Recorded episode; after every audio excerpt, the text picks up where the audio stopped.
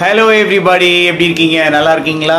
Super welcome to the forty second episode of bed time stories with John Pradeep Jayal and I am super super happy to come here and tell you all the story super போய் ரெடியாகுங்க படுத்துக்கோங்க. கதை சொல்கிறதுக்கு ரெடியாக இருக்கேன் நான்.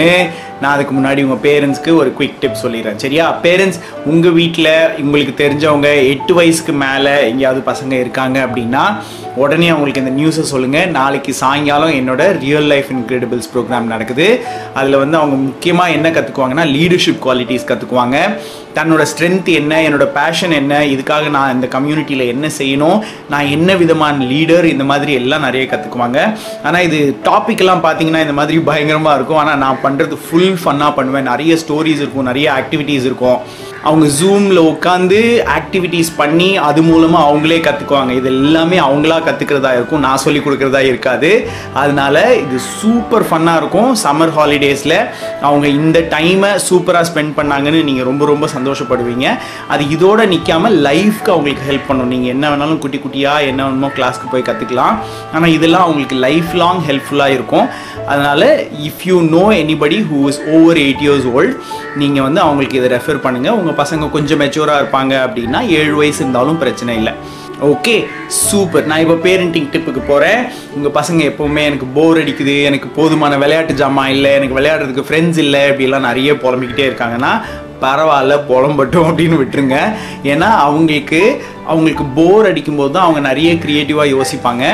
போர் அடித்து அதுலேருந்து அவங்க க்ரியேட் பண்ணுற குட்டி குட்டி கேம்ஸ் எல்லாமே அவங்களுக்கு ரொம்ப இன்ட்ரெஸ்டிங்காக இருக்கும். அவங்களுக்கு போர் அடிக்கும்போது இமீடியட்டாக நீங்கள் சொல்யூஷன் சொல்ல வேண்டியதில்லை.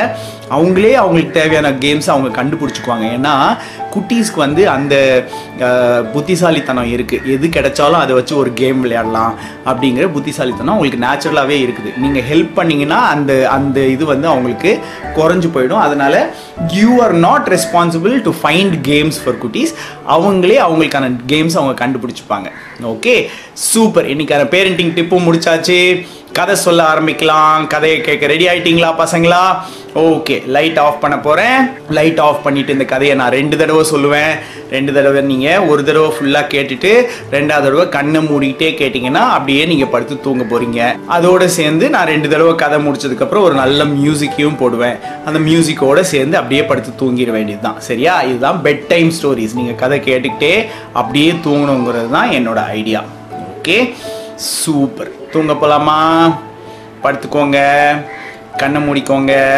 அப்படியே ஃபோனை பக்கத்தில் வச்சுட்டு கதை கேளுங்க. ஏன்னா நான் லைட்டை ஆஃப் பண்ண போகிறேன் ஓகே ஆப்ரா கடாப்ரா ஏ லைட் ஆஃப் ஆயிடுச்சு சூப்பர் நம்ம கதையை கேட்க ஆரம்பிக்கலாம். ஓகே சூப்பர் இது என்ன கதைன்னா இன்டெலிஜென்ட்டான மனுஷன் எங்கே இருந்தாலும் பொழைச்சிப்பான் அப்படிங்கிறதுக்கான கதை இது. மெயினாக நான் ஏன் இதை இந்த டைமில் சொல்கிறத பற்றி நான் உங்களுக்கு ரொம்ப ஸ்பெஷலாக இருக்கேன் அப்படின்னா நம்ம இந்த லாக்டவுன் டைமில் நம்ம என்ன பண்ணிக்கிட்டு இருக்கோம்? ஏதாவது புதுசாக கற்றுக்குறோமா ஏதாவது செய்கிறோமா இல்லை அப்படியே வயலவே பண்ணிக்கிட்டு இருக்கோமா அப்படின்னு நம்மளை நாமே செக் பண்ணிக்கிறதுக்காக தான் இந்த கதை. சரியா? சூப்பர் கதைக்குள்ளே போகலாம். ஒரு ஊரில் ஒரு ராஜா இருந்தாராம். இவர் ரொம்ப ரொம்ப ரொம்ப ரூடான ராஜாவாக இருந்தாராம். இவர் தேவையில்லாமல் நிறைய டேக்ஸ் வாங்கினாராம். மக்களோட நலன் பற்றி கருத்துலேயே வச்சுக்கலையா? எல்லாரையும் ரொம்ப ரொம்ப கொடுமை பண்ணிக்கிட்டு இருந்தாராம். அந்த மாதிரி இருந்த ராஜாக்கு சில மக்கள் நாட்டில் இருக்கவங்க மேலே ரொம்ப ரொம்ப கோபமும் இருந்துச்சான் அதில் ஒருத்தர் தான் இந்த மர்ச்சன்ட் இந்த மர்ச்சன்ட் வந்து ரொம்ப ரொம்ப நல்ல மர்ச்சன்ட்டு பணக்கார மர்ச்சன்ட் ரொம்ப நேர்மையான மர்ச்சன்ட் இவரை எல்லாருக்கும் பிடிக்கும். ஆனால் அந்த மர்ச்சன்ட்டுக்கு இந்த ராஜா பண்ணுற விஷயங்கள்லாம் பிடிக்காது. அதனால ராஜாக்கு எதிராக நிறைய பேசிக்கிட்டே இருந்தாராம். இந்த மாதிரி மர்ச்சன்ட் பேசிக்கிட்டே இருந்ததுனால ராஜாவுக்கு ரொம்ப கோவம் வந்து ஒரு நாள் மர்ச்சண்ட்டை கூப்பிட்டு அவரோட ஆப்போசிட் ஆப்போசிட்டாக நின்று வாதாடினாராம். இப்படி வாதாடும் போது மர்ச்சன்ட் சொன்னாராம் இல்லை ராஜா நீங்கள் எப்படி இருந்தாலும் இந்த மாதிரிலாம் பண்ணக்கூடாது. வரி கட்ட முடியாத மக்களை நீங்கள் வரி கட்ட வைக்கிறீங்க. நிறைய பேருக்கு தேவையில்லாமல் பனிஷ் பண்ணுறீங்க கொஞ்சமாவது இன்டெலிஜென்ஸ் இருந்தால் தான் நீங்கள் பொழைச்சிக்க முடியும். அப்படின்னு சொன்னாராம். ஓ உங்கள் இன்டெலிஜென்ஸ் வச்சு தான் நீங்கள் பொழைச்சிக்கிட்டு இருக்கீங்களா? அப்படின்னு ராஜா கேட்க இவர் சொன்னாராம் உண்மைதான் ராஜா. நான் என்னோட இன்டெலிஜென்ஸ் வச்சு தான் நான் பொழைச்சிக்கிட்டு இருக்கேன் அப்படின்னு சொன்னாராம். இதை கேட்ட உடனே ராஜா திருப்பி கேட்டாராம் ஓ நீங்கள் இன்டெலிஜென்ஸ் வச்சுருந்தா எங்கே இருந்தாலும் பொழைச்சிப்பீங்களா? அப்படின்னு கேட்டாராம். அப்போ அவர் சொன்னார் ஆமாம் ராஜா இன்டெலிஜென்ஸ் வச்சு நான் எங்கே வேணுமோ பொழைச்சிக்க முடியும் என்னால் அப்படின்னு சொன்னாராம். அப்போ இவர் சொன்னாராம் சரி அப்படின்னா ஒன்று பண்ணுங்கள் உங்கள் ஃபேமிலியை மொத்தமாக கூட்டிகிட்டு எங்கள் அரண்மனையில் இருக்கிற குதிரை லாடத்துக்கு பக்கத்தில் ஒரு குடிசை இருக்குது. அங்கே தங்கிக்கோங்க. வெளியே இருந்து எந்த காசையும் உள்ளே எடுத்துகிட்டு வரக்கூடாது. ஆனால் ஒரு மாதம் முடியும் போது நீங்கள் எனக்கு ஆயிரம் பொற்காசுகள் தரணும் அப்படின்னு சொல்லிட்டாராம். உடனே இவரும் ஓகே அப்படின்னு சொல்லிட்டு ஃபேமிலியை ஃபுல்லாக கூட்டிட்டு அரண்மனையோட குதிரை லாடத்தில் வந்து இறங்கிட்டாராம். ஆனால் உள்ளே வரும்போது ராஜா கிட்ட கேட்டாராம் நான் ஒரே ஒரு வேயிங் மிஷின் மட்டும் எடுத்துகிட்டு வரலாமா? அப்படின்னு கேட்டாராம். அதுக்கு ராஜா ஓகேன்னு சொல்லிட்டாராம். இவரும் அந்த வேயிங் மிஷினை எடுத்துக்கிட்டு உள்ளே வந்துட்டு என்ன பண்ணாராம் அந்த குதிரைகளோட சாணியெல்லாம் எடுத்து வெயிட் பார்க்க ஆரம்பிச்சாராம். ஒவ்வொரு குதிரையும் எத்தனை கிலோ சாணி போடுது அப்படின்னு வெயிட் பார்க்க ஆரம்பிச்சாராம். இதை பார்த்து அந்த குதிரை வளர்க்குறவங்கலாம் என்ன பண்ணாங்களாம் அட என்னடா அது? இவருக்கு ஏதாவது ஆயிடுச்சா ஏன் சாணியெல்லாம் வெயிட் பார்த்துக்கிட்டு இருக்காரு? அப்படின்னு சொல்லி செக் பண்ணிட்டு இருக்கும்போது இவர் சொன்னார் ராஜா ஏன் என்ன உங்க அனுப்பியிருக்காங்கன்னு தெரியுமா உங்களுக்கு? நீங்க எல்லாரும் குதிரைக்கு ஒழுங்கா சாப்பாடு போடுறீங்க இல்லையா இல்லையான்னு செக் பண்றதுக்காக தான் என்ன அனுப்பியிருக்காரு நீங்க கரெக்டா சாப்பாடு போடுறீங்களா நான் எப்படி செக் பண்ணுவேன்? நான் இந்த சாணியை வெயிட் பண்ணி பார்ப்பேன். எந்த குதிரைக்கெல்லாம் கம்மி வெயிட்டா சாணி வருதோ அதுக்கெல்லாம் நீங்க கம்மியா சாப்பாடு போட்டிருக்கீங்கன்னு சொல்லி ராஜாவுக்கு கணக்கு கொடுத்துருவேன் அப்படின்னு சொன்னாராம். இதை கேட்ட உடனே அந்த குதிரை வளர்க்குறவங்க எல்லாம் ரொம்ப பயந்துட்டாங்களாம். ஏன்னா ஆல்ரெடி ராஜா வந்து குதிரைக்காக கொடுக்குற காசெல்லாம் இவங்க செலவு பண்ணிட்டு குதிரைக்கு கம்மியாக காசு கொடுத்து தான் வச்சுக்கிட்டு இருந்தாங்களாம். இந்த மாதிரி இருந்த உடனே அவங்க என்ன சொன்னாலும் ஐயோ ராஜா கிட்ட சொல்லிடாதீங்க ஐயா நாங்கள் வந்து குதிரைக்கெல்லாம் நல்லா சாப்பாடு போடுறோம். ஆனாலும் இதை சொல்லாமல் இருக்கிறதுக்கு உங்களுக்கு எவ்வளோ காசு கொடுக்கணுமோ நாங்கள் கொடுத்துட்றோம். அப்படின்னு சொன்னாங்களாம். அப்போ இவர் சொன்னாராம் குதிரைக்கு நீங்கள் சா நல்ல சாப்பாடு போடுறீங்களோ போடலையோ எனக்கு தெரியாது.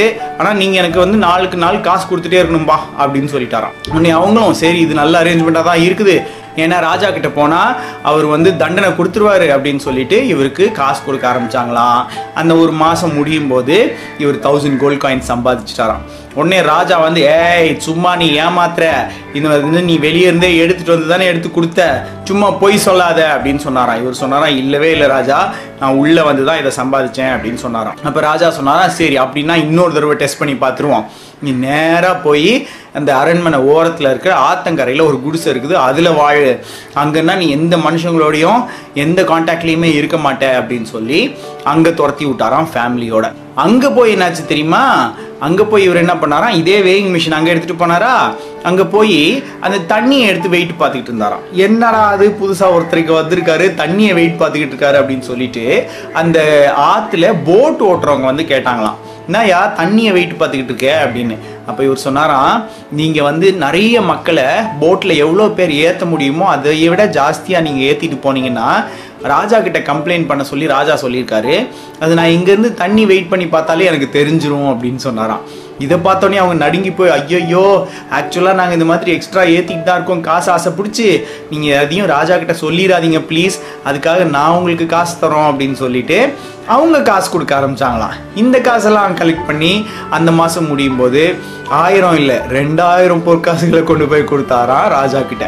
இதை பார்த்து ராஜா புரிஞ்சுக்கிட்டாராம். ஆஹா இன்டெலிஜென்ட்டானவனை எங்கே விட்டாலும் அவன் எப்படியாவது காசு சம்பாதிச்சிருவான்.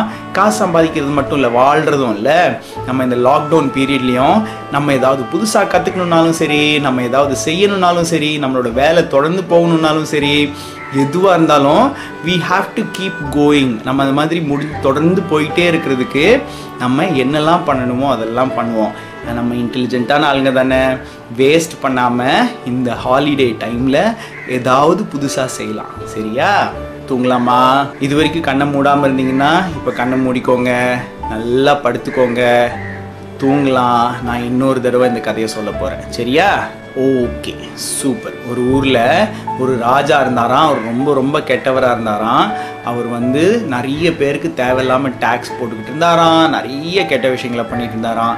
அது மட்டும் இல்லாமல் அவரை பர்சனலாக இருக்கிறவங்க எல்லாரையும் அவரும் ஹேட் பண்ணிக்கிட்டே இருந்தாராம். இந்த மாதிரி அவர் பர்சனலாக எதிர்த்த ஒரு மர்ச்சன்ட் இருந்தார். அந்த மர்ச்சன்ட் வந்து ரொம்ப நல்லவர். ஆனால் அந்த ராஜா பண்ணுற விஷயம்லாம் பிடிக்காம ராஜாக்கு எதிராக நிறைய பேசிக்கிட்டு இருந்தார். அதனால ராஜா வந்து மர்ச்சண்ட்டை கூப்பிட்டு இந்த மாதிரி நிறைய ஹீட்டடாக பயங்கர டயலாக் பேசிகிட்டு இருக்கும்போது இன்டெலிஜென்ஸ் இருந்தால் எங்கே வேணாலும் வாழ முடியுமா அப்படிங்கிற மாதிரி அவங்களோட வாக்குவாதம் போச்சான் அப்போ ராஜா கேட்டாராம் உன்னால் முடியுமா? அப்படின்னு கேட்டப்ப மர்ச்சன் சொன்னாராம் நான் என்னால் தாராளமாக முடியும். எங்கே நீங்கள் என்ன போட்டாலும் நாங்கள் நல்லா வாழ்வேன் அப்படின்னு சொன்னாராம். அப்போ ராஜா சொன்னாராம் சரி எங்களோட குதிரை லாடம் இருக்குது. அது பக்கத்தில் ஒரு குடிசை இருக்குது. அதில் போய் போட்டுருவோம் உடனே நீ அங்கே வாழ்ந்து காமி அப்படின்னு சொன்னாராம். இவர் வந்து ஒரே ஒரு வேயிங் ஸ்கேல் மட்டும் நான் எடுத்துகிட்டு போகலாமா அப்படின்னு கேட்டாராம். ஓகே ஓகே எடுத்துகிட்டு போன்னு சொன்னாராம். இவர் வேயிங் ஸ்கேல் உள்ளே எடுத்துகிட்டு போய் குதிரையோட சாணியெல்லாம் அளந்து பார்க்க ஆரம்பிச்சாராம். இந்த குதிரை வளர்க்குறவங்க வந்து ஏன் இங்கே இப்படி வளர்க்குறீங்க? அப்படின்னு கேட்டதுக்கு இவர் சொன்னாராம் நீங்கள் வந்து ஒழுங்காக சாப்பாடு போடுறீங்களா இல்லையான்னு நான் செக் பண்ணுறேன் ஒருவேளை கம்மியாக இருந்துச்சுன்னா நான் ராஜா கிட்ட கம்ப்ளைண்ட் பண்ணிடுவேன் அப்படின்னு சொன்னாராம். அவங்க ஐயையோ ராஜா கிட்ட கம்ப்ளைண்ட் பண்ணிடாதீங்க. உங்களுக்கு என்ன வேணாலும் தரோம் அப்படின்னு சொன்னப்போ இவர் சொன்னாராம் எனக்கு நாளுக்கு நாள் இவ்வளோ காசு தாங்க அப்படின்னு சொல்லி வாங்கி அந்த ஆயிரம் பொற்காசுகளை ஒரு மாதம் முடியும் போது கொண்டு போய் ராஜா கிட்ட கொடுத்தாராம்.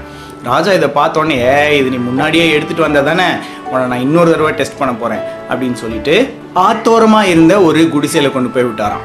ஆத்தோரமாக இருந்த குடிசையில் இவர் என்ன பண்ணாராம்? அதே வேயிங் ஸ்கேல் எடுத்து வச்சு தண்ணியை பிடிச்சி வெயிட் பார்க்க ஆரம்பிச்சாராம். என்னடா அது தண்ணிக்கு வெயிட் பார்த்துக்கிட்டு இருக்காரு ஒருத்தர் அப்படின்னு சொல்லிட்டு அதில் போட் ஓட்டுறவங்க வந்து கேட்டப்ப இவங்க சொன்னாராம் ராஜா என்னை இங்கே அனுப்பியிருக்காரு. நீங்கள் ஏற்ற வேண்டியது த- விட ஜாஸ்தி ஆள்களை ஏற்றிட்டு போகிறீங்கன்னா ராஜா கிட்ட கம்ப்ளைண்ட் பண்ண சொல்லியிருக்காரு. அது நான் இங்கேருந்து தண்ணியை வே பண்ணும்போது எனக்கு தெரிஞ்சிரும் அப்படின்னு சொன்னாராம். அப்போ அவங்க சொன்னாங்களாம் ஐயோயோ ராஜா கிட்ட சொல்லிடாதீங்க. உங்களுக்கு எவ்வளோ காசு வேணாலும் தரோம் அப்படின்னு சொன்னாங்களாம். அந்த மாதம் ரெண்டாயிரம் பொற்காசுகள் தெரிச்சான் அதையும் கொண்டு போய் ஒரு ராஜா கிட்ட கொடுத்தாராம். அப்போ தான் ராஜாவுக்கு புரிஞ்சிச்சான் புத்திசாலியாக இருக்கிறவங்க பிஸ்னஸ் மைண்டடாக இருக்கிறவங்க எங்கே போனாலும் பொழைச்சிக்குவாங்க அப்படின்னு. நம்மளும் இந்த லாக்டவுன் டைமில் நமக்கு எவ்வளோ நிறைய டைம் இருக்குது. இதில் படுத்து சும்மா தூங்கிட்டு இருக்காம சும்மா விளையாடிட்டு இருக்காம யூஸ்ஃபுல்லாக ஏதாவது ஒன்று செய்யணும். இல்லை ஏதாவது யூஸ்ஃபுல்லாக செஞ்சு புத்திசாலித்தனமாக நம்ம நமக்குன்னு ஒரு திறமையை வளர்த்துக்கணும். அப்படியே தூங்கலாமா? ஓகே அப்படியே படுத்துக்கோங்க கண்ணை மூடிக்கோங்க. அப்பா அம்மாவுக்கு எல்லாருக்கும் குட் நைட் சொல்லிடுங்க குட் நைட் அப்பா. குட் நைட் அம்மா. குட் நைட் குட்டி தம்பி. குட் நைட் குட்டி பாப்பா. Sweet dreams take care